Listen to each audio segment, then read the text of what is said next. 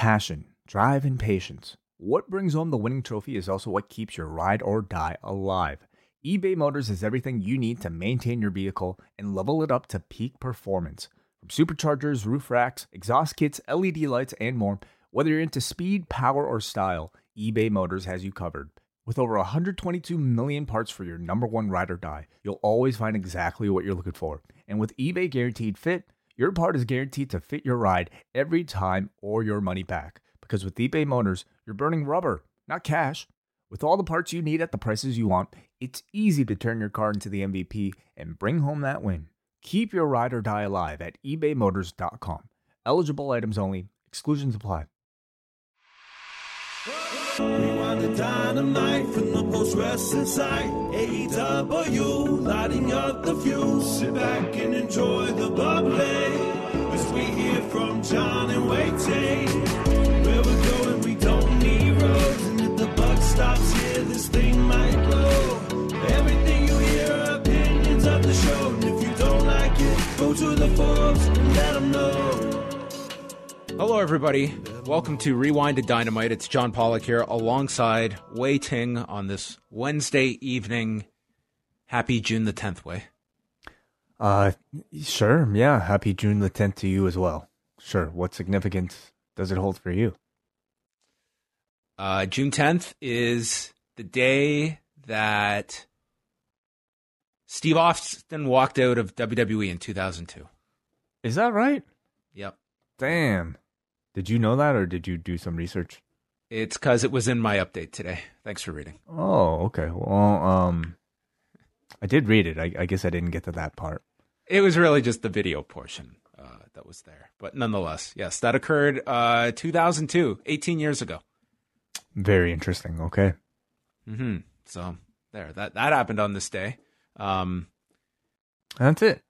uh, that's that's that's the main thing on this. Sure, somebody 10th. had a birthday today. So happy birthday to whoever, whoever's birthday it was. Yes. How was your day? Did you celebrate it like a birthday? No, I did not. No. Um, yeah, my day was pretty usual, pretty typical. Nothing out of the ordinary. Well, that's uh that's fine. That's a fine way to spend a Wednesday. How about you?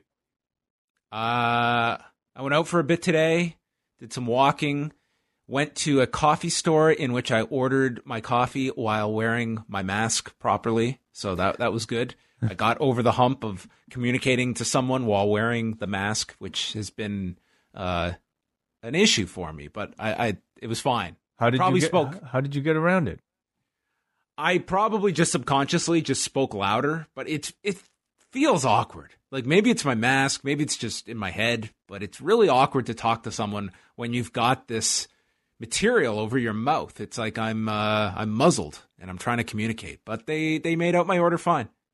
Maybe we should just carry megaphones. Just to That's amplify our that's not the answer. That that's definitely not the answer. That would What? drive me insane. No, I think so. I think as part, I think they should build in megaphones into these masks with moving, I- with moving like an LED screen of our lips moving. Okay. Um, this sounds like a lot of work and probably something that would be very pricey. Um, I'm just going to yell through my mask. That's what I'm going to do. You could do that too, sure. Well, coming up tonight, we're going to chat about Dynamite and uh, what went down at, at Daly's place and some matches set up for next week, a new match for Fyter Fest. We've also got uh, a bit of news to go through as well. But this being Wednesday, that means it's time to give away some free stuff to our cafe members. Absolutely. Every Wednesday on Rewind to Dynamite, we give out one shirt from store.postwrestling.com, which is our, our official merchandise store where you can find a lot of post wrestling shirts, all of our post wrestling shirts, and you can also find our latest offerings, including our Rocky My Via Picture Show T-shirt, as well as our post pro res T-shirt. So, show your support for our friends, uh, or just post wrestling in general. Grabbing a st- grabbing a shirt at store.postwrestling.com. I said I just said all that just so I can, um, you know, basically let this page load. So it's loaded now. So all cafe members as well, you can go right now and check out our latest Rewind Away. reviewing Raw from May 21st, 2001, featuring Steve Austin and Triple H taking on Chris Jericho and Chris Benoit in the main event, along with Kurt Angle reenacting his gold medal ceremony as he has reclaimed his gold medals that were stolen by Chris Benoit. They have been reclaimed, and he is going to be confronted by Shane McMahon for an all time segment. It was pretty bad, yeah. But that tag match was great, though. Tag match is very good. 19 years later, it's still a really great match. Uh, incredible crowd. And we talked a lot about that whole era of WWF. This is, uh, you know, just before the invasion is about to begin. And this is the match where Hunter tears his quad. Um, it's a very pivotal night for the company for their their year. Yeah, I really enjoyed talking about not just the match but the entire show itself, and we we actually went quite quite longer than I expected. Absolutely, and certainly The show is longer than Raw was. I know, I know. I'm always like a little self conscious of that, but there was a lot of great discussion in there, and our our guest, our executive producer who chose the show, Brian Schick, had a lot to offer as well. So do check that out. You can get all of that plus this week's Rewind to SmackDown, Total Recall, our MCU review of Endgame coming up next sun uh, next Tuesday, all for just six dollars a month at postwrestlingcafe.com. With that said, is the page loaded? Are we ready to give It's away all a shirt? loaded, yeah. All right. Wait, you know what? He's not going to dig deep. He's taking the name that's right at the top, and that person is the winner. Well, congratulations to. Oh boy. Alrighty.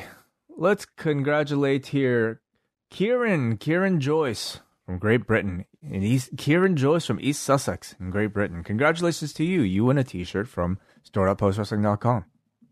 Congratulations. You are the uh, the proud owner of a brand new post wrestling t shirt. We, we hope you enjoy. Uh, so, if you're a member of the Post Wrestling Cafe, you're entered into this draw each and every Wednesday to win a free shirt along with all of our bonus shows. As Wai mentioned, next week, next Tuesday, it is our review of Avengers Endgame with the the post wrestling MCU Avengers joining together as we've got Brent Chittenden and Nate Milton joining us for a big discussion of Endgame. I feel like that one, uh, we'll see if it's as long as Endgame itself. I certainly hope not, but I mean, if it is, I wouldn't be surprised because there's definitely a whole lot to talk about that movie a year afterwards. What would have happened if Endgame was coming out this year and it got delayed? Dude. How much how much anger would there have been and frustration if that had been scheduled for this year and they had a 2-year gap between that and Infinity War? Well, if there's anything to get people back to the theaters, I think it would be something like that. Uh, but then, then again, like I certainly thought about this.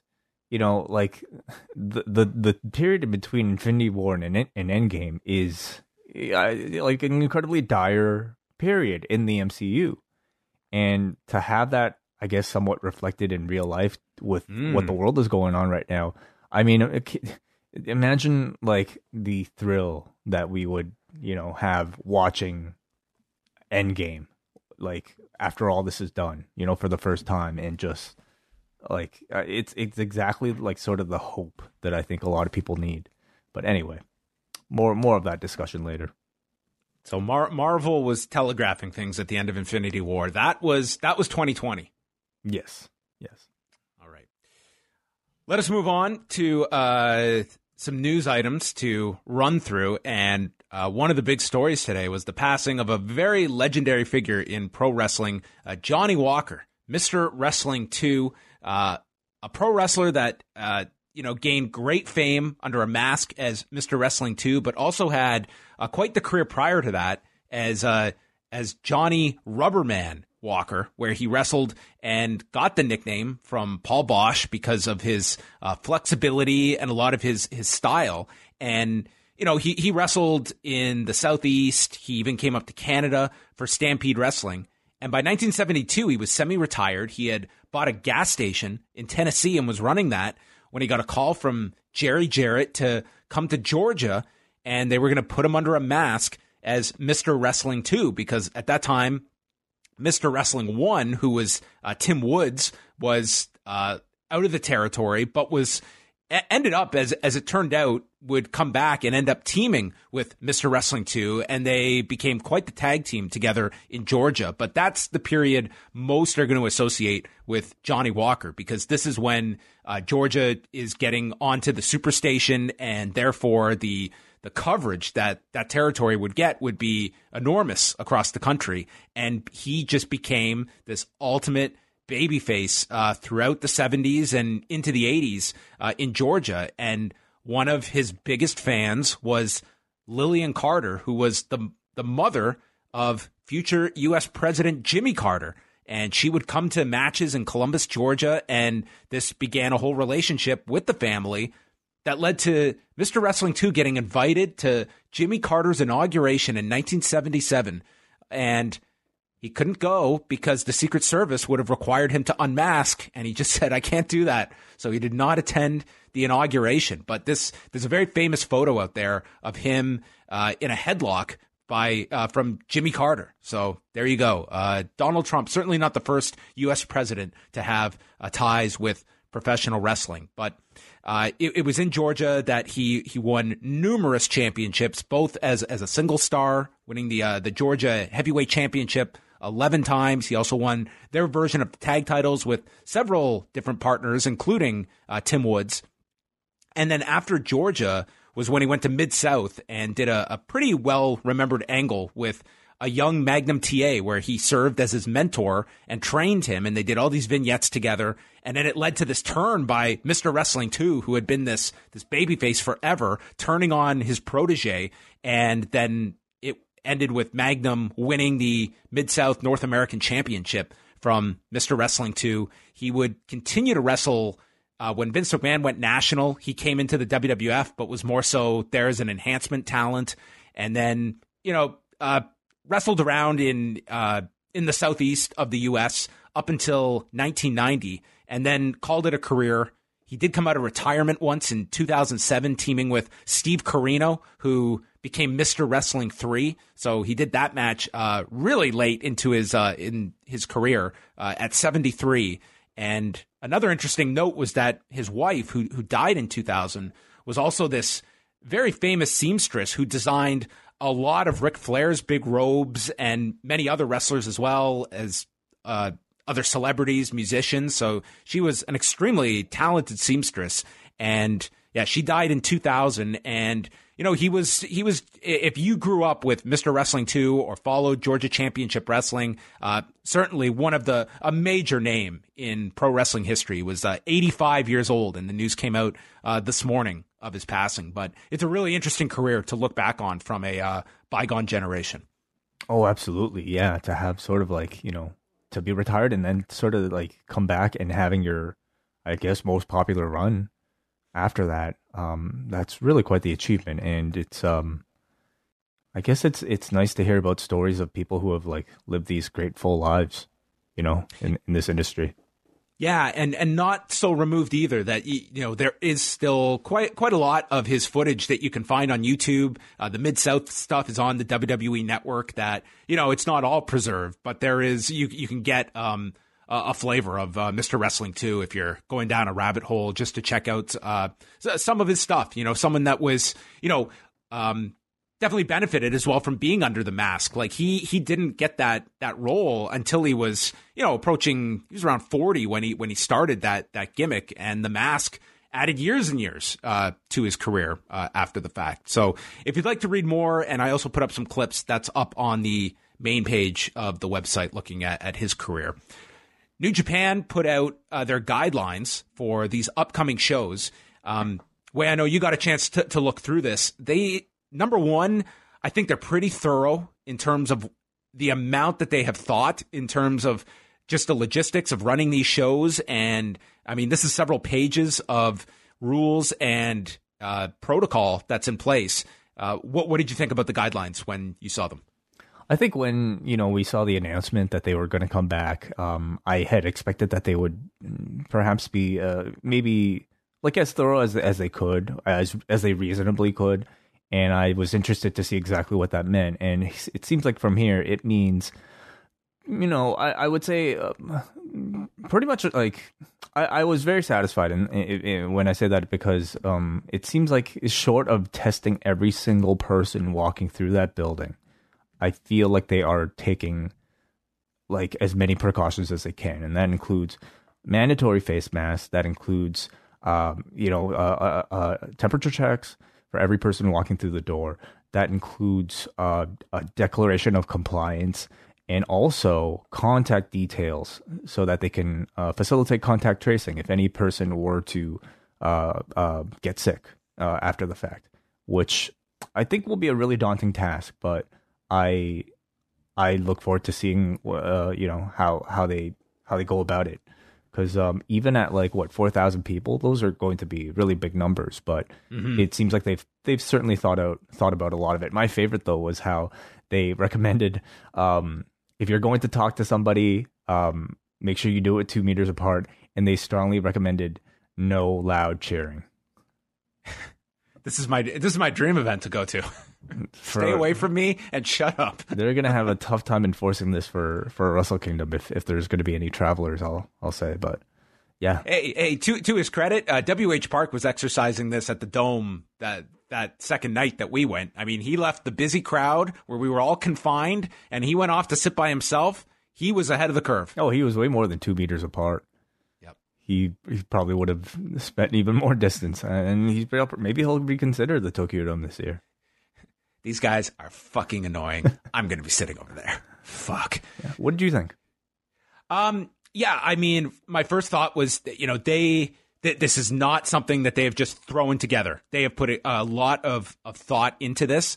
Um, a lot of it seems to be more so from a fan perspective. I would be curious, like we know about the antibody testing, but I, I think that's still a question. Is there going to be COVID testing among staff and wrestlers? That was not outlined here, and maybe they're not going to be go- going about that. I I, don't know what the right answer is now. I think that we're getting so much different information that it's kind of hard to to parse like what is the right method, what is safe. There is a lot of concern right now about is too much being done and are we setting ourselves up for like I, I feel we're at the point now where it's people are just willing to take chances and we're going to see what the results are. And I don't know how uncomfortable people are with that notion that you know we have we have tried isolation and now it's we've there is some risk involved. Um, and, and running a show with potentially 4,000 people, uh, there's risk that comes with that. Um, but this is certainly, you know, they're,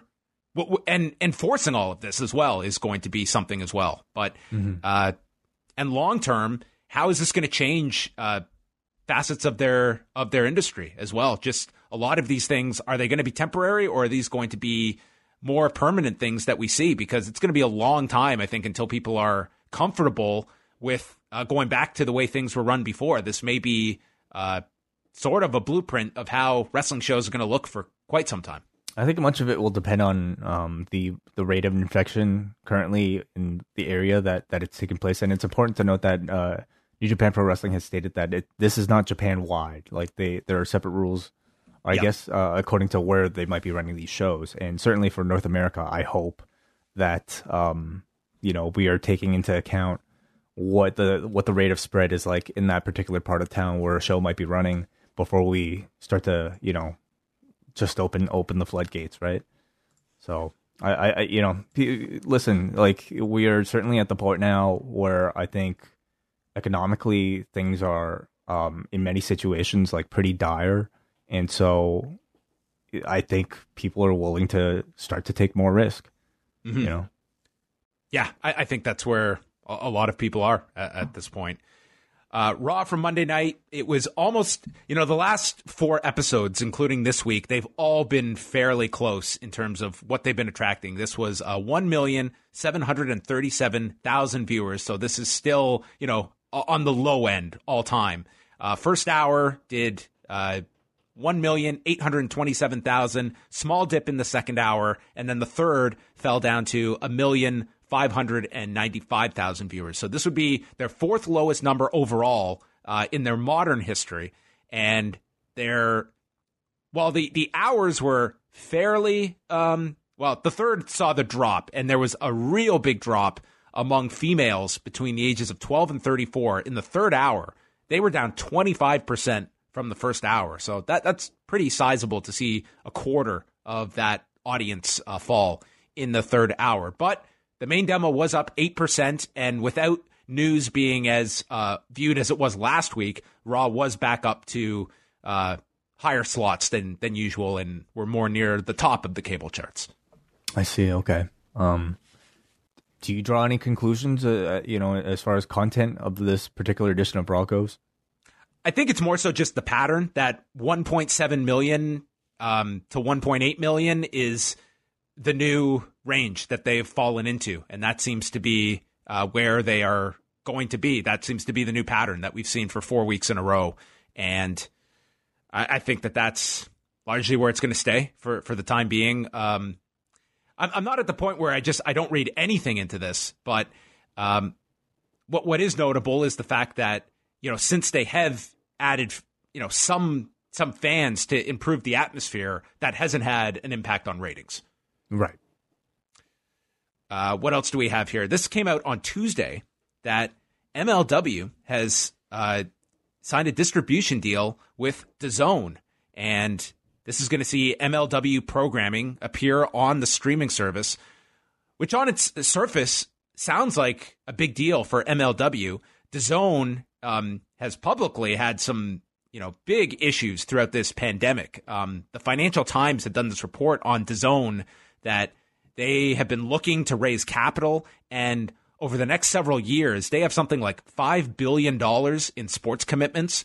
They've gone out and just signed and spent ridiculous money that you would think MLW is something that would be. Uh, I, I don't imagine that they signed them to a nine figure multi year deal like they did with Bellator.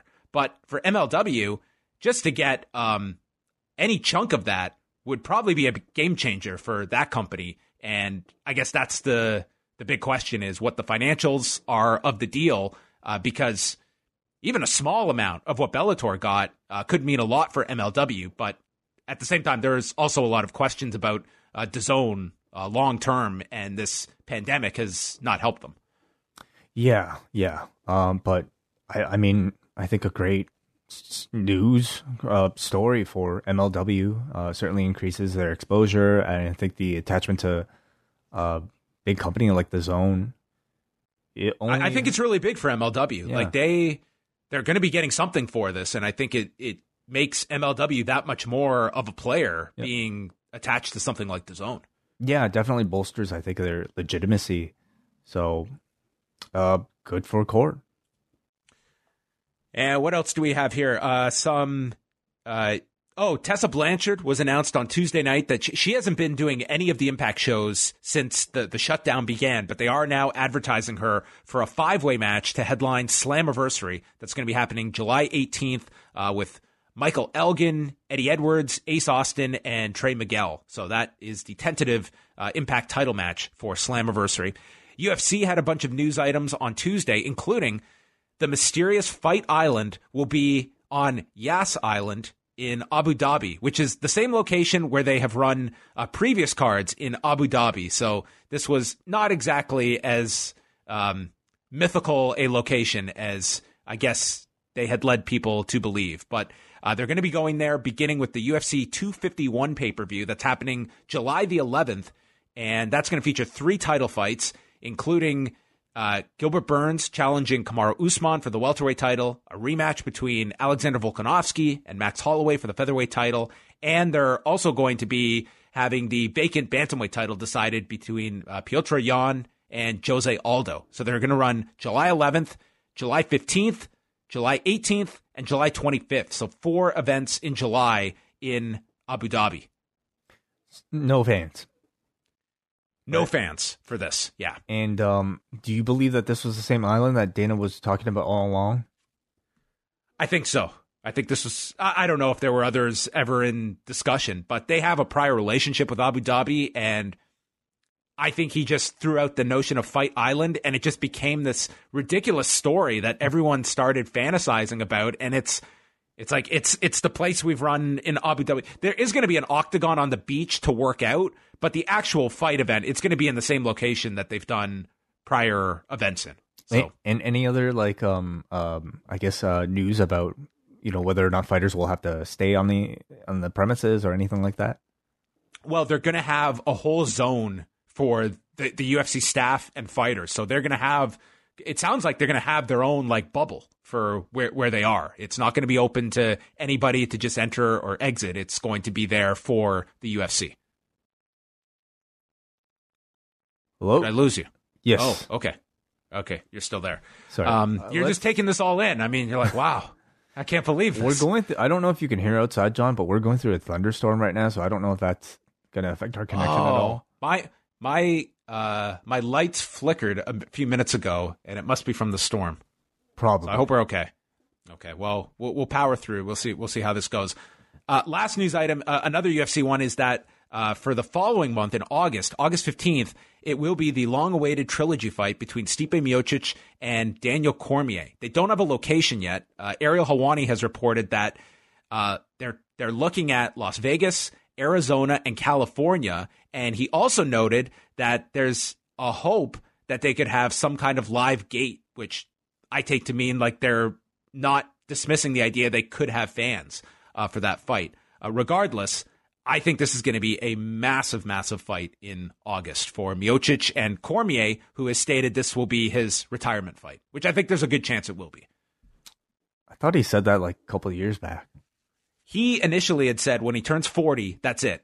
And then he turned 40 and he wasn't done yet. He had some more money fights to make. So I, I will not, I will never say 100% that this will be it for him. There's always the elusive Jon Jones fight to have again. But I feel more confident this could be it for Cormier, win or lose. Gotcha. All right. Is this a fight that might lure in Wai Ting for one night? I think this fight's going to be huge, Wai. I mean, of all the fights that I think have uh, you know you mentioned thus far, um, that certainly might pique my interest a little bit more. So sure, maybe it's a maybe. I'm I started to list off or, or wrote wrote down all the events coming up now that New Japan's back, UFC's ramping up their schedule, and it's it's starting to get daunting. July is looking insane. Yeah, I know. Uh, all the New Japan Cups, as you mentioned, uh, AEW doing Fyter Fest. I guess that's a, technically a dynamite, but still, it's you know somewhat of a bigger event. Got some GCW and a number of UFCs on Yas Island. Yas Island. Yep. Yas. Did you- I mean- I, I, I've got to say, Aaron Bronsteter, our friend, had a really good line. He said that after the crowning of the BMF champion, they need to have a women's. I'm paraphrasing. They need to Mm-hmm. have a women's tournament in Abu Dhabi to crown the Yas Queen. of course they do. Yes. on to Dynamite we move. Uh, from Daly's Place. This was a new show. They were uh, taping today and tomorrow, so they'll be covering next week's episode. And we got no no promotion, no vignettes, no beautiful day music video. Just like that, Justin Roberts is back. Oh yeah, you're right. I mean, I mean, I, I guess I wouldn't Oh. have expected the big, you know, U two comeback video for Justin Roberts. Maybe you'll get that on uh, Being the Elite. Perhaps the the comeback of Justin Roberts. And then they announced Chris Jericho, who came out to join. We didn't know how this was going to work. They had promoted he'd be back on commentary, and it's a four man booth. And I'm going to say I I love Jericho on commentary. He is so entertaining, but in a four man booth, it was pretty much Excalibur. You've got the first hour off. Pretty much, yeah. And I think they they all realize that. I mean, it certainly would have helped things to have everybody try to fit their stuff in. Um, you know, especially considering Jericho wasn't going to be on this entire show, we, as we would see. I definitely felt like they made the right call, just essentially leaving it to Jericho Yes. and uh, J- Jr. was in there, but like, yeah, Excalibur pretty much took a step back. even Schiavone, like even though they had the the they were the team, it was it was much more like Jim Ross and Jericho with the odd line from Schiavone and Excalibur was really muted in this hour. But I I, I think Jericho's awesome on commentary. I find him so entertaining. Um, I, I thought he was great this hour. I did too. Yeah, I think it absolutely helps that we hadn't heard him in several months, so or at least like in a month. I don't exactly know how long, but it sound his energy sounded so incredibly refreshing. He is of course very up to date with all the storylines and he's excellent at like putting focus on the participants in the ring for the matches he did call. And he just yells like his volume is at like a different level, like everything. Mm-hmm. I love this. So we started off with the Butcher and the Blade against FTR in their first AEW match. And FTR, they just pull up in their truck with matching gear and jackets. They just look like a million bucks here. And their and their truck looked like it was uh like this was a vintage truck. It's a beautiful little truck, yeah. Um I guess this is their special entrance. This is their version of their Undertaker motorcycle. Yeah, they they have a pickup truck that they pull up to the side of Daily's place. I don't know if you can do this at every arena, but for Daily's place, I guess it works. They've got the truck. Cody's got his. Uh, what what does he have?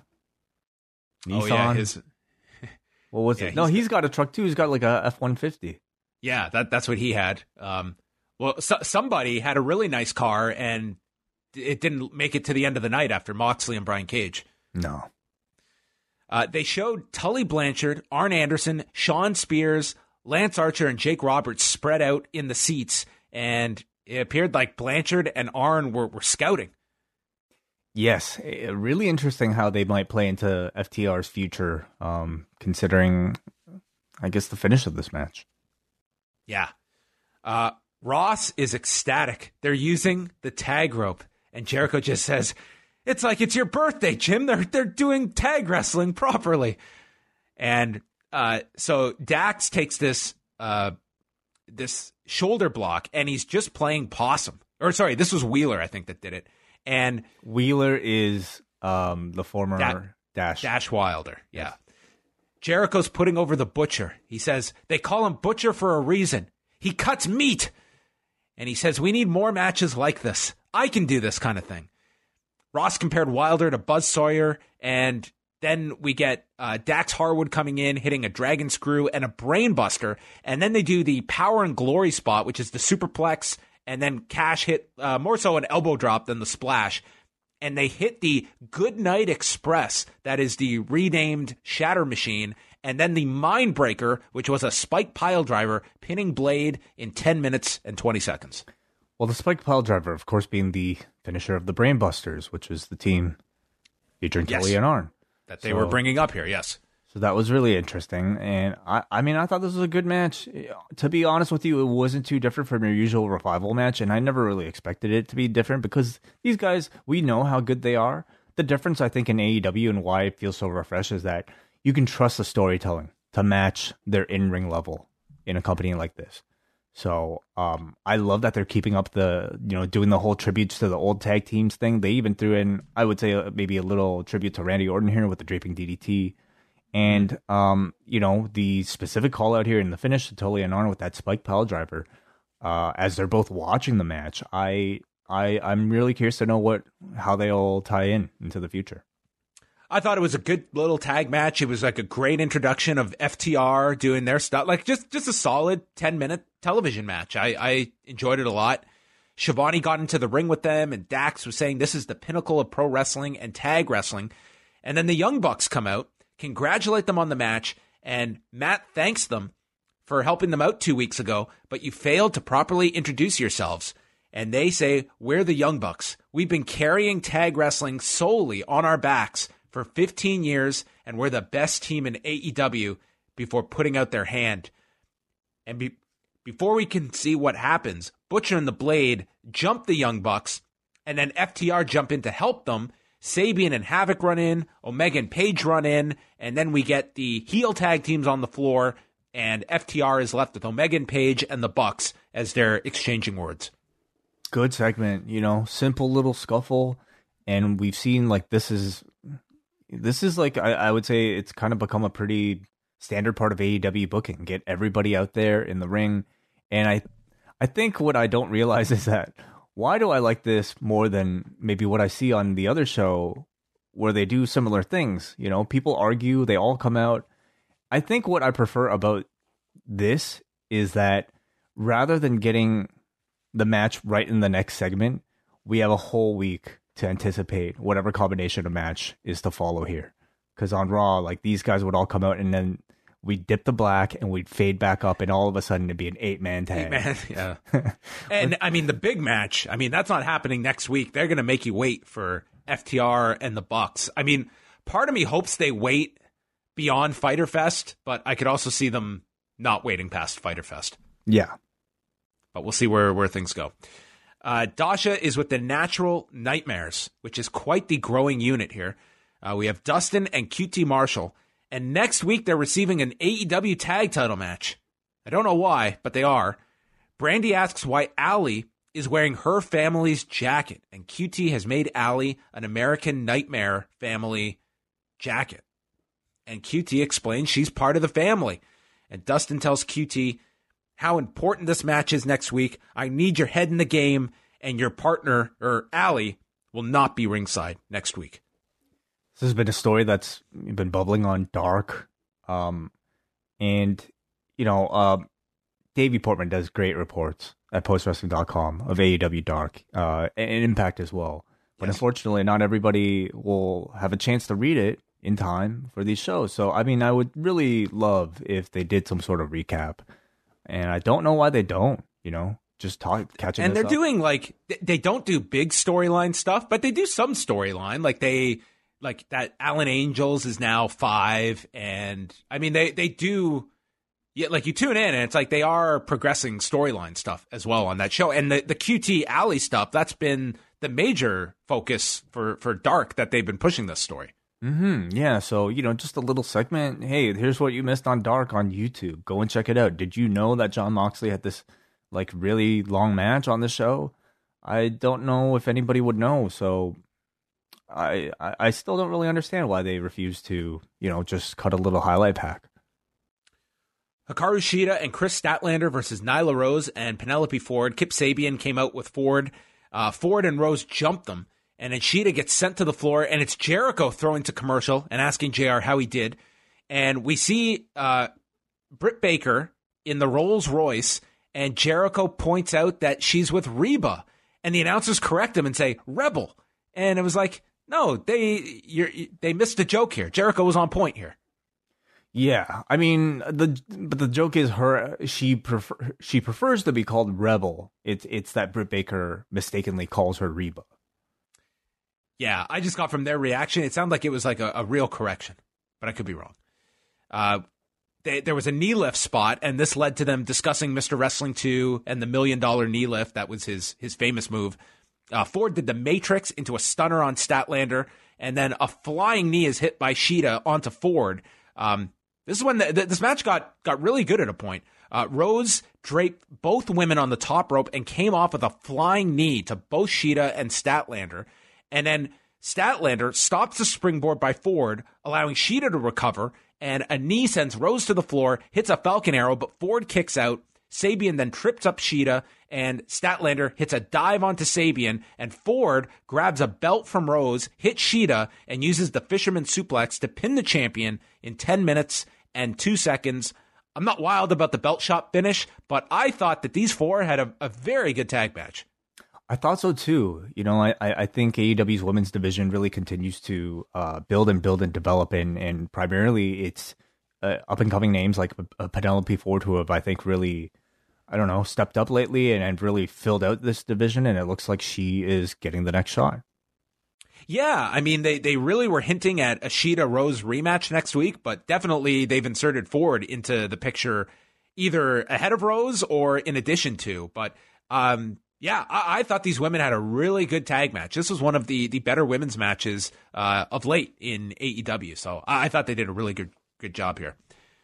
Darby Allin has still not been cleared to wrestle, so he's out hanging out with Tony Hawk in black and white, uh, and he's he's practicing going down a ladder on his skateboard onto a ramp and continually screwing up until he finally lands it at the end. This is like um uh this is like that scene in Kill Bill where she's stuck in the casket and we've got to go back of how she learns like the punch that will break the casket and the whole backstory of him being able to learn this uh, this skateboard move because it was at uh, it was at Double or Nothing when he comes off the ladder with the skateboard that caused this injury to him. And he's perfecting how to come off the ladder properly with the skateboard. He is going and learning from the master himself so that he can bring this technique with him into a wrestling ring next time with a ladder skateboard spot. I, I used to follow a bit of skateboarding. I don't know if I've ever seen Tony Hawk uh, do this specifically, uh, just jumping off a ladder with with a skateboard. I mean, I'm sure he it's possible, but uh, I didn't even think about that backstory. The fact that he he is now perhaps doing the thing that you know uh, he wasn't able to do in the in the match. Although I don't know if he was actually trying to land the move during the match because there's a body underneath that uh, skateboard. it, it, it, all ties in together somehow. Uh, yeah. This, this, is the most unique guy in wrestling, Darby he, Allin. He, it, it's super strange, um, but I mean, something like this, I actually really enjoyed. It was some really cool celebrity integration here with Tony Hawk. Good little personality piece that tells you something about his personality. He's fucking crazy. There's nothing I want more this year than a serious sit down interview with Darby Allin being interviewed by Jim Ross. Uh, yeah, yeah. I mean, as we've seen, that could be good or bad. You know, I, I didn't really enjoy like what they did with Tony Schiavone in that short little instance, but a sit down with, with Jim Ross, I think that could be good. Yeah. I think it'd be either fantastic or it would be just amazing. Sure. In, in different ways. Yeah. I mean, it would just be Jim Ross trying to communicate to Darby Allin. I think a skateboarding lesson between Darby Allin and Jim Ross. That's what I want to see. Ride along with those two. Ooh. We had another Britt Baker recovery video. This one was kind of weak. It was just her explaining being a role model is exhausting. Uh, she talks about the bad attitude that Big Swole has. Meanwhile, she has her own struggles, such as a microbiology exam she couldn't study for, but still aced. This was uh, definitely more of a typical, you know, build up video this week. It was fine, but um, yeah, certainly maybe, you know, if your expectations are, are for something of the standard that we've seen from her previously, you might have been disappointed, but it wasn't bad. Yeah, um, kind of kind of forgettable. Yeah. Did you like look any deeper into this like like I did, you know, like okay, uh, without getting like too political, like you know, on on the podcast, like we had Big Swole here complain about something very legitimate, and then you had Britt Baker basically kind of like talking about her own far more minor struggles. I, I think I, I definitely had the same thought that I feel the intention was probably Big Swole complaining about you know her you know be, being being gone for, for a long time or her placement in AEW. Maybe that was the intent, but in this in this climate, I think it was impossible not to make it come across as something racial. Yeah, I wonder. I wonder. And I mean, if if that was the intent, I thought they kind of skirted around it nicely without maybe you know like being too confrontational. Uh, but yeah, it just it, it made me wonder. Uh, Jake Hager, Santana and Ortiz versus Best Friends and Orange Cassidy. Uh, the inner circle come out and they pose with their middle fingers. And as Hager goes after Orange Cassidy, Jericho describes it as Hager beating up the 15 year old version of himself. As Cassidy gets laid out on the stage, uh, QT is with Allie in the crowd, and Hager hits a Vader bomb, which Jericho dubs the Hager bomb. Not a Jaeger bomb, but a Hager bomb. I like it. Yeah. So uh, they go to a commercial. We get the picture in picture, and Ortiz takes Cassidy's glasses and throws them away. Cassidy gets tagged for his big spot, entering with Hager, does the limp kicks, then runs, and Hager misses him, flying to the floor. He does a double Hurricane Rana to Santana on Ortiz, dives onto Hager, and then a tornado DDT on Santana. It was quite the series of spots here with Cassidy. And then Santana gets shoved off the top, and it allows Cassidy to take Ortiz and cradle him, tying up the leg and pinning him in 10 minutes and 11 seconds. I thought this was a really fun match, and I specifically really liked the way they treated Orange Cassidy here. I feel like, you know, in, in recent appearances, especially during these empty arena shows, I feel like the gimmick has kind of been a little confused. Like, we don't exactly know when he's supposed to be lazy and when it is he actually gets good. Sometimes it's just a combination of everything, and I think the point kind of gets lost by the end of the match. Here, he like pretty much was knocked out for the beginning and only came in for that hot tag where he did a bit of the lazy stuff and then really turned on and was just good for the rest of the match. And I thought it made complete sense. I thought the crowd's energy also really helped those spots this week, and the booking here totally made sense. Make it made him look strong, sets him up for Jericho. Yeah, so this was to set up the big angle afterward where Jericho storms the ring and he's got the bat and he attacks Trent in the ribs, levels Orange Cassidy, and he goes under the ring to pull out what Tony Schiavone describes has to be 20 pounds of blood oranges. Oh no. What does oh, this mean? Not just any oranges. blood oranges. Yeah. And Jericho proceeds to beat Orange Cassidy with the oranges. And after the bat shot, Like been- like a sack of oranges. a sack of oranges, yes. And Cassidy is bloodied. Jericho says, Blood Orange Cassidy has been juiced.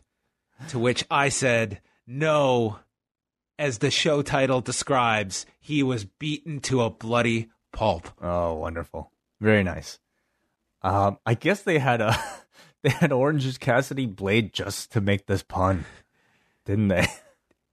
I listen. Maybe maybe this is the angle that was required for an Orange Cassidy grudge match, but this was one of the silliest attacks I've ever seen in a pro wrestling context. Not Okay. the silliest, but it's up there. Well, I mean, yes, But I think in a weird way, it's uh, like almost apropos of an Orange Cassidy feud. That here, this man has been beaten down by by vitamin C. by a sack of oranges. I mean, yes, it, it was silly, but at the same time, you saw the weight of this bag of oranges. It really did not look soft. Like, I might rather take like a worked barbed wire bat than like this really heavy sack of oranges, which looked like they had. I don't. no I don't know about that. Oh, come on. Like a worked bat. I mean, like, you know, a debarbed barbed wire bat. Okay. But like these orange skin can be really thick, John. These aren't tomatoes here. Okay. This thing looked really heavy. Um, but it was ridiculous. But I thought it was like this, it felt serious. And I think maybe you did need the blood, you know, to really make it serious. Because you certainly risk something like, you know, um, like Mitch the Potted Plant you know, where it could have been treated as comedy. And certainly, I think people will look at it. We're talking about this. It was absolutely a ridiculous scene, but Orange Cassidy is a ridiculous character. You need something, I think, different and creative here to get people talking about the feud. Um, I really enjoyed it. I, I think it sets up the, the match really well. And I think people have, like, it's a match people want to see with Jericho and Orange Cassidy. So uh, that seems to be the Fyter Fest direction. It's it's I think the perfect level of a match that is maybe a little too silly for a Chris Jericho match on a on an actual pay per view, but for like a semi pay per view, like you know more of a TV special, I think it's absolutely perfect. And to see them like give a good amount of build to it, really, it, it's a place that allows Chris Jericho's creativity to shine with with this type of character. And I do recommend everybody check out the uh, podcast that he released today, talking about uh, the creation of the um, uh, Stadium Stampede with the Inner Circle. Yeah, it's a really great discussion about the formation of the group, the original ideas that they had, like Fenix and Pentagon being the team instead of Santana and Ortiz. Um, a lot on the Mike Tyson angle as well. And Jericho just does not mince words about the gooch and th- this this this idiot getting in the way of everything, and some hilarious stuff about Vitor Belfort. Um, no, it's it, and all the Stadium Stampede stuff. It's a it's a really great discussion about pretty much all the inner circle stuff that they have done up to and including Double or Nothing. Mm-hmm. Tony's with Billy and Austin Gunn, and they immediately get interrupted by MJF, who tells Tony to be a good mic stand. He's been undefeated for over a year, has the ring, has been ranked number one for three weeks, and yet Jungle Boy got a TNT title shot before him, citing the favoritism in this company. He says, Everyone in that locker room has a ceiling, and I'm that ceiling. I'm a great white shark swimming in a sea of minnows. Copyright Michael Cole, WrestleMania 31 Is that right? well that was that was the line was that he was a he was a big fish in a sea of minnows referring to sting it was not a Oh, and right. mjf is making it a compliment of being the great white shark swimming in a sea of minnows Gotcha. Yes. so billy interrupts saying i'm the great white and mjf He was in calls that match. yeah he was you're right as was uh uh is anyone else on this show that was involved in that Mm, I mean, I mean, so. the one who uh, talked about the commentary was Arn Anderson, who was like right there in the in the back. So I mean, by default, Uh, he calls Austin Gunn a talentless scumbag, and Billy's just trying to get him a job. Billy says, You made a mistake. And this is going to set up Billy Gunn versus MJF next week. Mm-hmm. Yeah. Was the other kid there his his other son? Do you recognize him? The other kid in the Gunn Club shirt? Oh, I didn't even notice the other kid. There's like another person. Anyway. But um you know, for a TV one off match as like almost like a temporary thing for MJF, throw in Billy Gunn. Why not? Um we'll see what he does. I think MJF could have a great promo before that match sometime over the next week. Yes. Hello, ass man. Can I call you ass man or asshole? Tony, uh, uh, sorry, after this, uh, Jericho never returns to commentary after the angle, so he was just there for the first hour. They recap Colt Cabana being pursued by the Dark Order after his losses in the Battle Royal and to Chris Jericho last week. And that takes us to Cabana versus Sammy Guevara. And they point out that Cabana is 40 and his confidence is starting to wane. Uh, and he's taking on the 26 year old Sammy Guevara. Uh, there's a dive by Sammy, and we go through the break. Guevara gets bent over from an elbow strike that he takes uh, tremendously. He's hit with the bionic elbow, the flying apple, but then Cabana goes to the moonsault and only gets a two count. And as he sets up for a, uh, an inverted Chicago skyline, Cabana slips on the rope, allowing Guevara to capitalize, hit the GTS, and win in 726. And the slump continues for Colt Cabana. I believe it was the GTH. Uh, sorry, the GTH. The GTH. What? What does the H stand for? Go hell? to hell? go to go to hell. Go to Houston. Uh, Houston- Hamilton. go to Hamilton. Good little match. Um, you know, furthers Colt's story, and and Sammy is definitely um in a position, I guess, where he needs a win. So, yeah, sure, sent them to Hamilton. Evil Uno and Stu Grayson come out. They're back. Yes, yes, you're right. I didn't even realize that. A lot of returns this week. Yeah, it, it seems that um, I guess there's some um, ability now for Canadian because we, we had uh, Ethan Page and Josh Alexander on the the most recent Impact tapings. So it seems that whatever restrictions there were, those have been at least softened. Although, um, Now we just need Yeah. the Brits.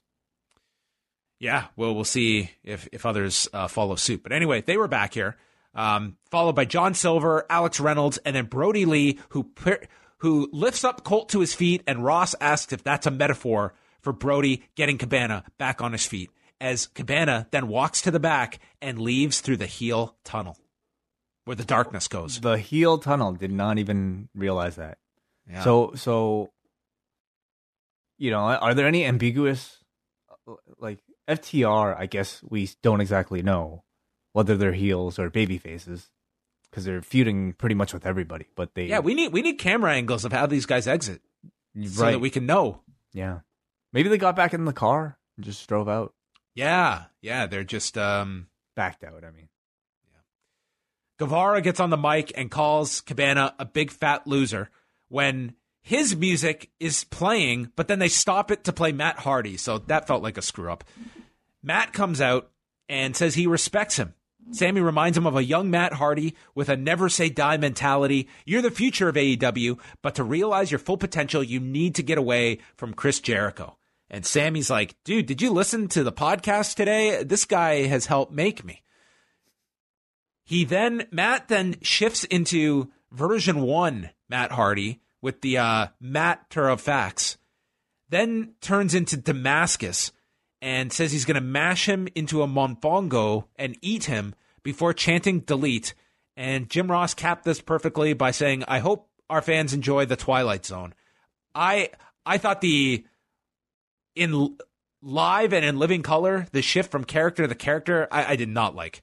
I didn't like it either. I, I think we've seen him make it work in previous uh, episodes because it's been in the middle of a match. He's like, you know, come up with creative things like how, uh, being dropped into an ice box or a lake of incarnation, or just eh, at the very least getting off camera and then coming back on. This was simply him looking down, going, and then resurfacing as one of these other gimmicks. And It's like ba- it was like watching a bad improv set. well, I could only imagine what a new viewer just flipping on TNT for the first time, who might not be familiar at all with any of Matt Hardy's prior characters what they would think of this. I mean, it was it's a pretty ridiculous thing in general, but I, I definitely felt feel like it needs a bit of treatment in order to not not come across looking like pretty lame. Yeah, I, I think that what this character is kind of missing is that so much of it it's the focus on the past and not what is this character now? Like what is the what is the genesis of this character that AEW represents? And I think there's a place for the Damascus character and for, you know, the that that side of things. But see, see, I actually feel like that is a new thing that AEW is doing that he certainly wasn't doing in WWE or even like the, the like other than like him, you know, doing the Lake of Incarnation thing, reincarnation thing. Like we don't see him be able to like he's not able to shift sort of on command or at least in the in the middle of a match.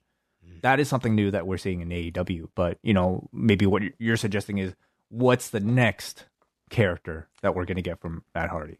Yeah, I'm just, I'm just not into this the shifting of the characters. I just don't find that they're they're doing much. It's just I love it like in the middle of a match. It's so great in the middle of a match. Well, they're obviously doing uh, something with Matt and Guevara, which we'll get back to later.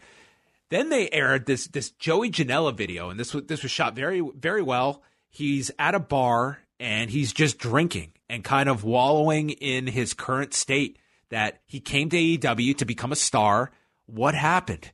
He was in the main event a year ago with Jon Moxley at Fyter Fest, and now he's faded into the darkness. And he feels like the best moments are behind him as the background features the famous clip uh, with, with Zandig, where he's, he's coming off the, the building into the truck from a tournament of survival, uh, which is a nice little touch there.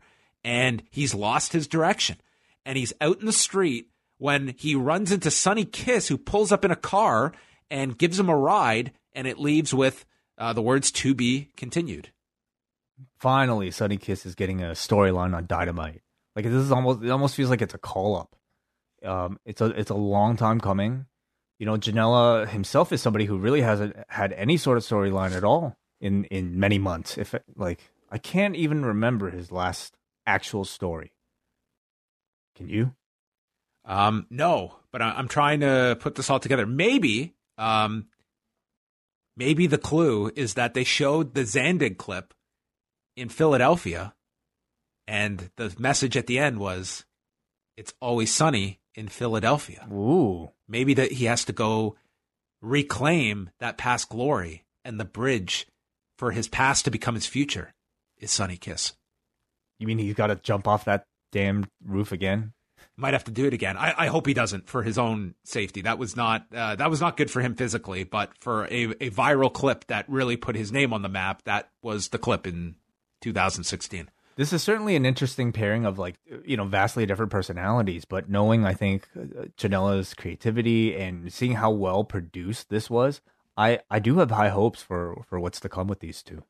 I, I like this. I thought it was like it was a different style of video, and I'm I'm curious to see where it goes for for mm-hmm. two characters that I think people are engaged in, but have not been featured players. Yeah. Dasha tries to get a word with Cabana. He doesn't want to speak, and then he knocks on Brodie Lee's door and enters. So this guy is just going into uh, whether it be tunnels or doors. He is going into the darkness. Tunnels, doors. Um, yeah, they, they've got they've got their own room. So, what do you think of this Colt storyline? Um, I don't know. We'll see where it progresses. I don't really have a, an opinion yet on it, what they're doing with them. It certainly can't be a retread of what they already did with Chris Daniels, where it's like sort of like a fake out. Ha, I'm not turning. Like Colt has to turn. Come on. Again, I I need to see either a heel dark Colt Cabana or I need to see Colt Cabana infect the Dark Order with oh. his with his happy personality. That's it. The, the light order. The light order, exactly. The light-hearted order. well, that that could be one one direction. Next week, we've got MJF Billy Gunn, Omega and Hangman Page against QT and Dustin Rhodes, a TNT title match, and then Jericho and Guevara, the Sex Gods, versus the Best Friends, and the Best Friends will put their tag title shot on the line for Fyter Fest against Jericho and Guevara. Could you see? Uh, I, I, do not see it happening. Uh, because I think you've got Jericho and Orange Cassidy. But with it being two weeks, nice, yeah. you could you could do this where Jericho and Guevara get the tag title shot, and you do Jericho Cassidy. Yeah, I. Uh, so I mean, maybe they will do it. It's absolutely, I think, a bigger matchup with you know the sex gods versus. By the way, should it be L E S if it's a plural, or is it just le? Uh God, I, I used to know this shit inside out when I t- when I did French, like the proper everything on it. Like if it French with French speakers, please let us know. Should it be L E S les sex gods?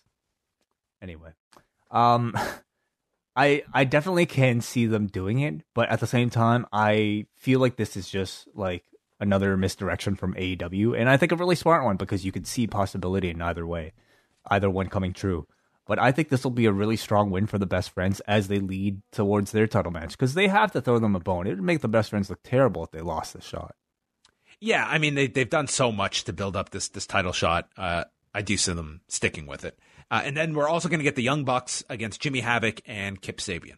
So Matt Jackson's first match since uh, the Stampede or the uh, yeah the Stadium Stampede. Next two, Ow. right? Uh, next two as well, right? Marvez catches up with Jon Moxley outside. He's in a bad mood. He's sick of Taz running his mouth, saying Cage is going to beat him at Fyter Fest. You're under my skin. I'm going to pop Cage's head like a pimple. And I'm a miserable son of a bitch. And that's what separates me from the pack. And anyone that thinks they can beat me, that's what pisses me off. So Taz comes out of his trailer, tells him to get yourself right, get your head right. And then Cage jumps him from behind, throws him into a garbage can, and they fight by this car where Moxley grabs a pipe, misses Cage, and shatters the window. And then Moxley gets slammed onto the hood and then onto the back windshield as Moxley is left screaming in pain. And we never get an update. The man is just left there as Excalibur is calling for help. looked like a pretty brutal attack, honestly. And I thought it, it, the the physicality looked really good. You know, satisfying cracks in the windshield of this car. Um, sure, you know, a, a spine buster onto the hood of this car that probably didn't feel very good. And by the end of it, though, you had Brian Cage again had the advantage and looking really strong. It, you know, I think they're doing everything right with this. The promos are are, are pretty strong too, but I, I do worry that it's not go- it's going to be another pay per view where this really does not feel like it's the hottest match going into the show. Do, do, what do you think? Not yet. Um, yeah, it, it, it I, I think it feels like a match that will be good. Uh, I think that we need probably like a really big promo from Taz, and I'm really curious to see because you know it's it's you can look like they're very it's like this makeshift pairing with Taz and Cage, much like we've seen with like Lashley and MVP over the past month, where you've got to build up a challenger in four weeks, and it's kind of can kind of contrast like both Brody of them. Lee even like a, a, uh, a month ago, you know? Yeah, but in this one, you didn't have really a mouthpiece for Brodie Lee that Right. You know Cage has with, with Taz. But that's essentially what they're doing. I'm interested to see the match. I think the promos have been fine, but yeah, it hasn't really hit that feeling like this is a this is a major title match. Yeah, yeah, and I, I really wonder like what what it is that that's kind of missing from perhaps this like Moxley run. Um, like he's great, but he his presence just has not felt as big on this show as maybe some of the other personalities. I just thought after watching this segment that I feel they should have scrapped one of the prior scenes that we just saw, and instead we see a despondent wrestler walking out to his rental and then sees this car shattered. And there's Colt Cabana just saying, God. And then the Dark Order pulls up in like their limo and opens the door to give Colt a ride. And that's how we see Colt. That's our final scene of Colt on this show. Oh, that's brilliant. He's he's just he's Gil from The Simpsons. So they aired some comments of Cody teeing up the match with Marq Quen, saying the criticism he gets from people is his bell to bell, and that's what this TNT title reign is going to dispel. He recaps last week's win over Jungle Boy, and then talks about uh, Quen as an opponent. So that's our main event uh, for the TNT title. Matt Hardy came out in 2020 wearing tie dye with Private Party. So this was, um, like, two thousand Hardy. This was Dad. We're fine. Leave us alone, Matt Hardy. Dad, we're fine. Leave us alone. What do you mean? This guy felt like, uh, I don't know, hey guys, isn't this the cool stuff to wear? Oh. He looked ridiculous here with this shirt I mean, this was what he was wearing. Like, against uh, Eddie Guerrero in 2001. yeah, Whoever yeah, he's like, who's he facing in that match? X Pac. like that era, like, two, like you know, um, Except he's 20, 19 years older. but but he's somebody who can, you know, change vessels. I don't know. He can't change the calendar. It's still 2020, and he was wearing tie dye on this shirt, uh, on this sh- show. Matt and Isiah Kassidy go to the back, and Quen early on in this match is selling the left leg from two weeks ago. And we go through the commercial. This kind of drove me nuts. It was like my biggest criticism of when you're selling your body part, and every single offensive maneuver of Marq Quen was how can I fuck up my leg worse? I know. I can dive countless times to the floor and land on my leg, which the announcers pointed out each time he's not doing his leg any favors. He would, uh, he did this cool, uh, twisting DDT after landing on his feet from a vertical suplex. And then he's literally limping to set up for a Tope Con Hilo and then can't put any weight on his leg, gets back into the ring. Then he hits a Fosbury flop to the floor. Cody rolls onto the stage, so Marq Quen hobbles up to the top, hits a 450 splash onto the stage, and then inside the ring, Cody catches him with an ankle lock, goes down to his back, and then uses his foot to torque the leg and force Quen to submit at 11 minutes and 43 seconds.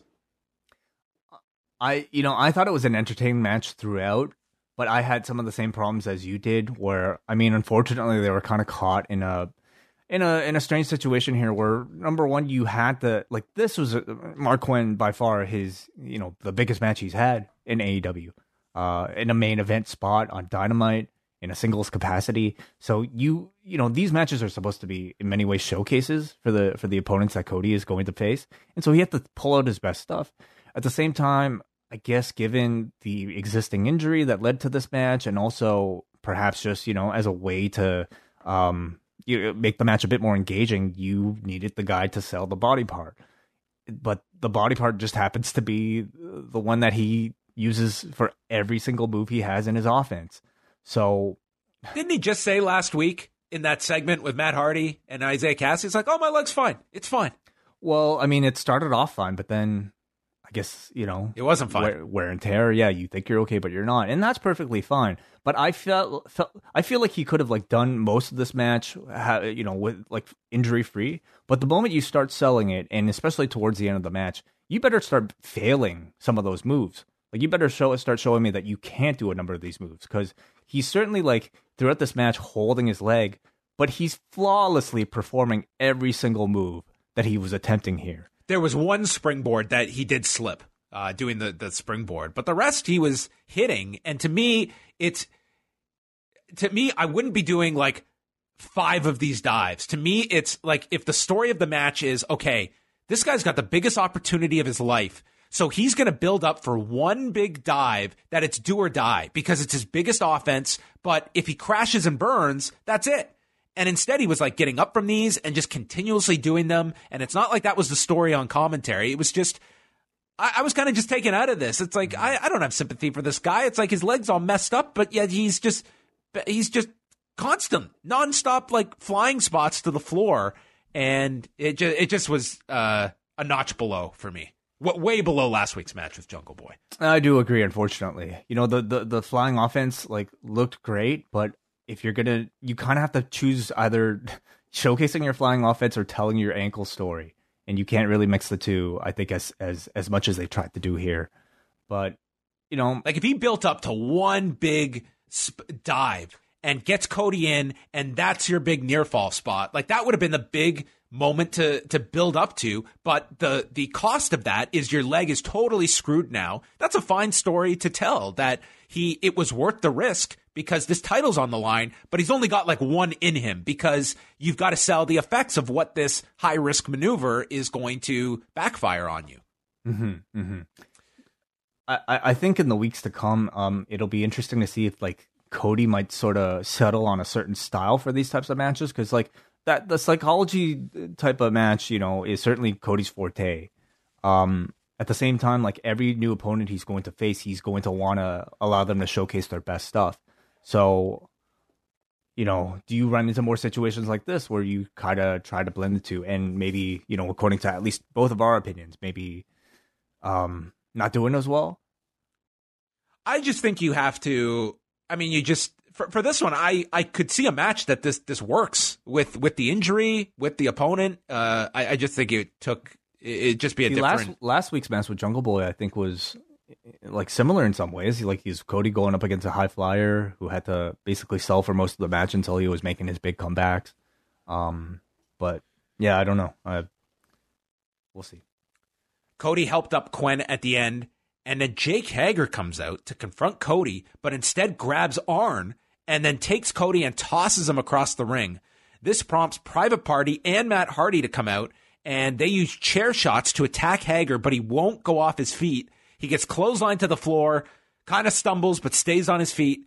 And then out comes Santana and Ortiz and Guevara. So it's four on four. The referees run out to try and separate them. Matt hits the twist of fate on Guevara and they clear the ring of the inner circle. And Cody gets on the mic saying if Hager wants a TNT title shot at Fyter Fest, then it's on. So I thought they were setting this up for next week, but instead that's going to be Fyter Fest. And we don't know who the opponent will be next week. Sort of the problem with like the these you know having a, a title match every week, but also having like kind of like a big event to to promote in the future is it, it, it certainly will like diminish the perhaps um you know outcome of any of these TNT title matches that are set to take place next week. So um yeah, uh, I I don't know. We'll see. But Hager Cody I think is a fine match for that pay per view, and before that you'll probably get a number of other matches. What did you think of Dynamite overall? I thought it was all right. Yeah. Um decent show. Maybe nothing that was like a spectacular segment like maybe in some previous weeks, but decent. I'd go like a six on this show. I think it was kind of uh, below par. I, I think the first hour. I, I like the first hour a lot with FTR, with Jericho on commentary, the attack on Orange Cassidy. Um, that that to me, and, and that women's tag match. I thought the first hour was was very good. Uh, second second hour less so. Well, let's see what the forum thought. Forum.postwrestling.com out of 10. What did you guys think of AEW Dynamite? 8.48. Wow. They've spoken. They're riding a wave. Yeah, we're we're be- we're we're below the listeners on this one. I think most weeks we are, to be honest. With AEW at least. AEW is very consistent with our ratings here on the forum. It's usually always in the eight to nine range. Mm-hmm. All right, why don't you kick things off? We got an MJ who starts us off and says, So, this will come as no surprise, but I am a big fan of what AEW is doing. Where I previously thought they have too many random pieces, it seems they find something for all of them to do, even Sunny Kiss and QT Marshall. Dynamite in general reminds me of an era in wrestling where every segment felt like it gave the featured talent something to do. Direction and storylines progressed. I look at what AEW does and we have feuds up and down the card. It's not that hard. Even a small segment like MJF and Billy Gunn sets up a reason for a match. Mid card or even lower acts don't feel like cast offs because they have progressing stories. You may not like all the stories, like Colt and the Dark Order, but AEW is trying to keep their show to a proven formula. For example, it's fun for me watching, knowing that eventually Brodie Lee and Cabana will have a match, but getting to follow the logic on how they get there. Have you been keeping up with BTE? I've been intrigued by the chances they have taken with it, notably giving Private Party a segment each week to film their own set a match feature, a bootleg boogeyman, and a bear.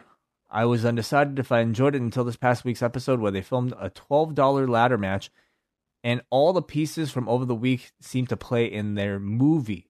It was fun. Curious to your thoughts Have you've seen it. I have not seen it. John, have you? No, I, I haven't either. I haven't uh, watched it lately. So uh, maybe we'll follow up with you later on, MJ, about that.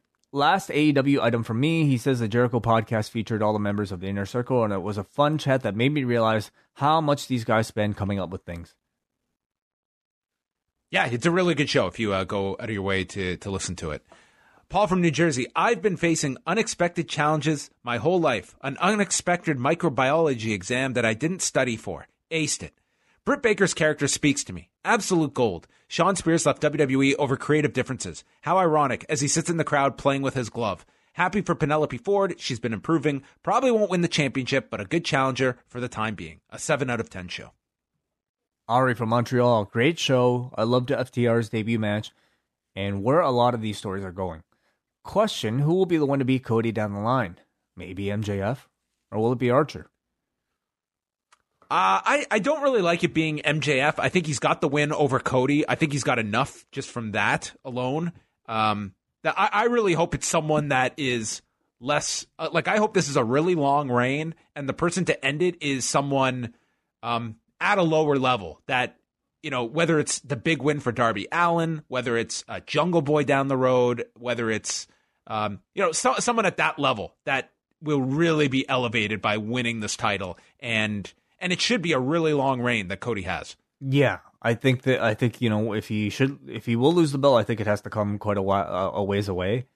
The goal right now is to establish that belt and to make sure that they can make it as prestigious as possible. And I think in their minds they want to make it so that you it might even be interchangeable someday with like the AEW championship, similar to how you know New Japan might be able to promote their uh, IC title title as you know something that can headline a show very easily. So I think that's quite a ways away, and, and if it is somebody who will win it, it, it, it better be somebody who they are serious about making the main eventer. Andrew from Cape Breton. Pretty good show tonight. A few wrestlers on the roster that I've seen did a good job tonight, particularly Kris Statlander and Marq Quen. They've had a couple of stinkers recently, and it was good to see them step up and perform well. I like the TNT title matches being the new TV title for the show, and it seems Cody is using this platform to have good matches with a bunch of different people. The highlight of the night, though, was FTR with Butcher and the Blade. Matt Hardy, when he dresses up like his 1999 self, reminds me of when Michael Hayes tried to dress up like the Hardys back in the same year. That's that's that is exactly where Matt Hardy is at right now. He is the Mike, he is the Michael Hayes joining the Hardy Boys in 1999. God, I wonder how old was Michael Hayes 19 uh, well really be 20 years ago at this point the guy is okay he was he was 41 wow. in 1999 okay so he was actually younger than Matt Hardy is by four years. That's incredible. Wow. That's 45 now. Damn. I mean, that so, makes me feel old. I'm almost Michael a, Hayes' age from when he was in the Hardy Boys. Yeah, you you would not suspect Michael Hayes was only 41 in 1999, but uh, man's lived a, a hard life. Um, goes on to say, at least Hardy is in much better shape. It was a pretty ordinary episode of Dynamite, but those are always good. 7 out of 10. Kenny, I love the show tonight. My memory isn't great, but I think the women's tag was the best match, the best women's match I've seen on Dynamite. Wait, All is this Ome- is this Omega? could be, could be Kenny Omega. Kenny Kenny says, "I love the main event tonight was wonderful. The opposite of everything I didn't like about the Jungle Boy match. No needless blood or table stunts, just great wrestling. They told a great story, and Quen looked like a star. Ten out of ten. One question for you guys, if you haven't already talked about it. Is there any truth to the rumor that Adam Cole's contract is up in August? If so, do you think there's any chance he shows up on Dynamite? Uh, Mike Johnson just had a thing on that the other day, and he had reported he's got like 18 months left. So um, I, I, don't know that uh, m- myself, but I would say Mike Johnson would probably have a pretty good handle on that. And even when that time is up, I I really don't see WWE letting him go very easily. Like he is one of those names. I would say like he they, you probably extend this to anybody who they would deem important enough to give an NXT title run, much less the longest run that they've had in, in that belt's history. I don't see them letting him go um, without you know making a very competitive offer. Yeah, he's one that I mean, I, I no no one is a sure thing when you move them to Raw or SmackDown, but I mean he is someone that I mean you can see they have all the confidence in the world in that guy, but I would you know, uh, you, you, can't really predict where someone will be a year and a half from now. But I mean, uh, w- whenever his, his deal is up, I mean, it's always it's always better when you know you do have options out there. But he is one that I mean, he's he's done tremendously well there. Yeah. Uh, Rory from Poconos in Pennsylvania. Fun show as always. My favorite part of the show was when Darby Allin with Tony Hawk skateboarded off of the ladder, and when Brian Cage threw Jon Moxley onto the red car that conveniently had a Florida AEW license plate. Penelope Ford is looking better each week, and I'm excited to see her continue to develop. Jericho yelling cannonball was hilarious. Wai and John, have you guys noticed how it seems like there are more and more fans in attendance at these shows? I'm curious if they are if they are actually fans or independent wrestlers, and I'm curious if they are also being tested. I don't know about the people in the stands. I would think that everyone that's on like this is still like a closed set that I would think they are being tested. Yeah, yeah, and I, I wonder, you know, if we will continue to get updates. I mean, as rules start to relax, certainly, like in in Florida and elsewhere in the world, will AEW see less of a need to, I guess, you know, live up to these very strict, I think, guidelines, uh, strict, you know, compared to everybody else.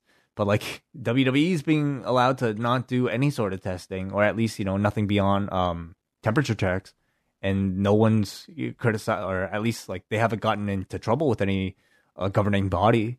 So at some point, will AEW you know keep it up because they feel like it's the right thing to do, or will they you know start to relax their their own measures? Yeah, uh, and I, I really don't think we're we're t- like it seems like we are not that far away. I think from having fans in, in Florida, even it's a, if it's a small limited number. I, I think that that's that's where things are probably going. Yeah, yeah. All right, finally we got a Doug from Tupton Class. Oh, sorry, that's not finally at all. We have a few more. Okay, so uh, strap in, everybody. Doug from Tupton Classic. Another great dynamite tonight, which got off to a, a fiery start and kept rolling throughout the show. I found myself really high on almost everything, with the only real letdown being Marq Quen's nature as part of a very spot oriented team showing through a bit in the main event, which was still a fun match regardless. FTF, FTR versus Butcher and the Blade was a perfect introduction to the show and the team both. The group of women we've seen seeing we've been seeing since Double or Nothing seemed to be gelling nicely, and though there were a few timing issues, the level of athleticism on display improves weekly, with the matches benefiting from it. The trios match was very enjoyable, and the beatdown of Orange Cassidy post match added a more serious dynamic, which the inevitable Jericho Cassidy match needs as it builds. Video packages, interviews, and other segments were all of the usual high AEW quality, and I thoroughly enjoyed the show.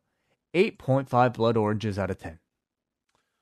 All right. Uh, Raymond loved the the blood orange angle, and Marq Quen and then we go to Noah from Vaughn here. Awesome edition of Dynamite, which started off with an excellent tag match and closed with a great championship match. In both cases, the losers of those matches were not hurt one bit by losing. I really like the direction they are going with the Dark Order and bringing Colt Cabana into the mix.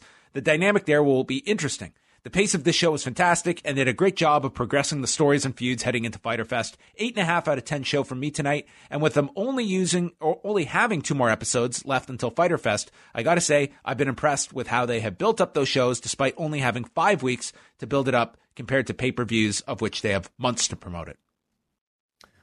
Thank you, everybody, for your feedback. Oh, jeez. Uh oh, did coffee fall?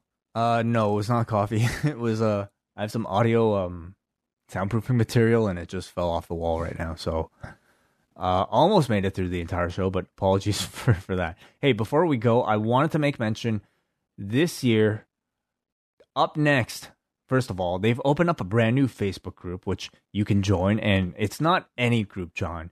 You got to you gotta you gotta join this and you have to answer a skill testing question so they're not allowing anybody to join this it's a very exclusive club but you can find it at facebook.com slash upnextpodcast. and they are holding a new japan cup bracket challenge this year so uh, john Siino, our good friend of the show is running upnext's social media and he's made a post about this on our forum forum.postwrestling.com just go to the up next new japan cup 2020 bracket challenge and you can fill out your brackets you can submit it to john Siino on the on the up next facebook group by sending him a dm by sunday june 15th that's this Sunday, isn't it? 10 p.m. Uh, June 14th is this Sunday. Oh, so he's he needs to update this thing. Uh, it's either the 14th so, or the 15th. Get well, it has got to be Sunday because well, um, the New Japan Cup doesn't start till Tuesday, but let's assume it's Sunday. just yeah, know. just be just be a caterer and get it done early uh, by Sunday at 10 p.m. and uh, fill out your your brackets and then send them to him on the Up Next uh, Facebook group, and the winner will receive a gift from Up Next. And uh, Thursday night, we'll have the new British Wrestling Experience show out as Martin, Jamesy, and Benno are going to be joined by Andrew Thompson, who is going to go all the way to Europe. And then he's going to come back to do Rewind a SmackDown live with Wai Ting on Friday night at 10:15 p.m. Eastern Time, live for all members of the Post Wrestling Cafe. It is Andrew Thompson live. Just a globetrotter, that man. So, yeah, a lot of Andrew this week, and then this weekend, what do we have? Uh, Total Recall, the season finale, uh, will be out on our Patreon. Uh, it'll be me and Pauline talking about the gender reveal of Artem and Nikki's baby. I Oh, what do you think it is? ooh, um, Have you ever gone to a gender reveal party? I've never actually. Did you have one? No, I didn't. I didn't. I wasn't interested in uh, doing one of those. But uh, Yeah. we, we didn't. Um, uh, we I waited. like it was that's a, like a surprise. We we didn't is, know. Is aren't, aren't gender reveal parties like a relatively recent thing? They must be. I've gone to one. A friend of mine did one. I mean, it's just it's just a party. That's all. Um, Any excuse to have a party, right? I'm going to predict that they're going to have a boy. You want to put money on it? Uh, No. I will put I- will put a coffee on the line. But I don't know when I'm ever going to see you again. Like it could be the years before I ever see you again. So, um, uh, what do you think it's going to be? Are you going to just? I'm gonna a- say girl then, just to play devil's advocate. Let's let's you know let's we'll see who's right. this might get me to watch the show on Thursday, Well, or at least the last ten minutes of it. well, you got to prepare for this book review. You better. brush That's up. true. That's true. The the the post wrestling book club. It's coming, everybody. The Bella's book might be our our first uh, subject. So, uh, yeah, dude, I I don't have. I am not going to be back until Sunday night. This might be the longest gap in the history of post wrestling for me, from Wednesday to Sunday. Well, it's a much deserved break, and, and everybody, I think, wants you fully refreshed because on Sunday we are back for WWE Backlash. It's the greatest wrestling match ever. And what of all time, the greatest ever. We will have a frame by frame analysis of Randy Orton versus Edge Sunday night live for double double ice cap and espresso members. So as soon as backlash is over, log in and you can watch the post show with Wai and I, and then call in if you so choose. I, I think Edge is having a breakdown on Twitter over this this tagline. He's Oh, just been taking the piss out of this whole thing for like the past two days with uh. every tweet. It's it's hilarious. Uh, we, we will also make mention that Monday night uh, on Rewind to Raw, we're also going to review the Together Project show that New Japan is doing Monday morning. So double review on Monday night. Yes, that's right. And again, uh, MCU review this coming Tuesday. So if you have some free time this weekend, rewatch Endgame, leave your feedback on the forum, and uh, listen to us talk about it then. All right, that's going to wrap it up for Rewind to Dynamite. Thank you for listening, and we will speak with you later this week.